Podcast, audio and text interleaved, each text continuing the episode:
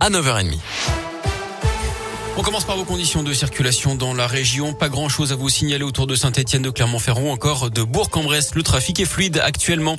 À la une, l'ouverture aujourd'hui de la vaccination pour tous les enfants de 5 à 11 ans. Confirmation ce matin du ministre de la Santé, Olivier Véran. Les premières injections vont pouvoir être réalisées. Vaccination qui n'est pas obligatoire, on le rappelle. Notez qu'il faut l'accord d'un des deux parents. Les injections se feront dans 350 centres en France, mais aussi dans les cabinets des médecins de ville et en pharmacie.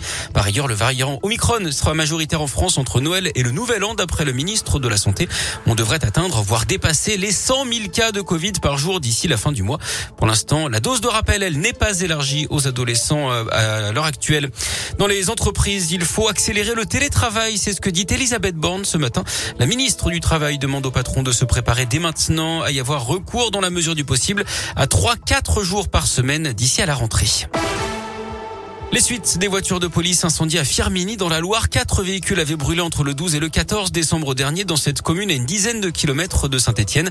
Et l'enquête avance. Gaëtan Barallon, un suspect, a été mis en examen. Oui, il s'agit d'un adolescent de 16 ans qui habite Saint-Etienne. Il a été mis en examen hier d'après le parquet placé sous contrôle judiciaire. Il a pu être identifié par la vidéosurveillance des traces de carburant retrouvées sur ses vêtements ont permis de confirmer ses soupçons.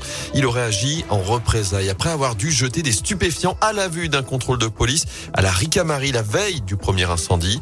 Un deuxième Stéphanois de 16 ans, lui aussi placé en garde à vue ce lundi, a été présenté au parquet sous le statut de témoin assisté. Les deux contestent en tout cas les faits qui leur sont reprochés. À noter que l'adolescente de 17 ans qui avait fugué de Haute-Loire et interpellée en même temps qu'eux a été remise en liberté lundi après avoir été mise hors de cause. Merci Gaëtan. Le ministre de l'Intérieur Gérald Darmanin lui attendu demain dans la Loire pour justement apporter son soutien aux fonctionnaires du commissariat. Dans l'actu régionale également, un point de deal démantelé à Clermont-Ferrand dans le Puy-de-Dôme. Les policiers annoncent ce matin avoir saisi plus de 5 kilos de cannabis, 5 armes et 17 000 euros. Trois personnes sont impliquées. Deux d'entre elles ont d'ailleurs été écrouées. Et puis une bonne nouvelle, une belle histoire dans la région. Fabrice, le SDF de Lyon, qui avait sauvé la vie d'un commerçant lors de l'incendie de sa boutique dans le 5e arrondissement, dort lui aussi au chaud depuis lundi. Selon le progrès, il a rejoint une résidence sociale à Lyon. Il a également trouvé un emploi. Un chef d'entreprise l'a contacté directement. Il commencera en janvier dans le secteur de la manutention. Du sport du basket avec la huitième journée de l'Eurocoupe et la défaite de la Gielbourg face au leader de la poule Podgorica 86 à 82. Du foot également avec la 19e journée de Ligue 1 Saint-Etienne-Nantes à 21h, Clermont-Strasbourg et OL Et puis un coup dur pour les amateurs de McDo au Japon. La firme rationne les frites à cause de problèmes logistiques et de l'épidémie. S'ils n'ont pas frit, ils n'ont donc pas tout compris.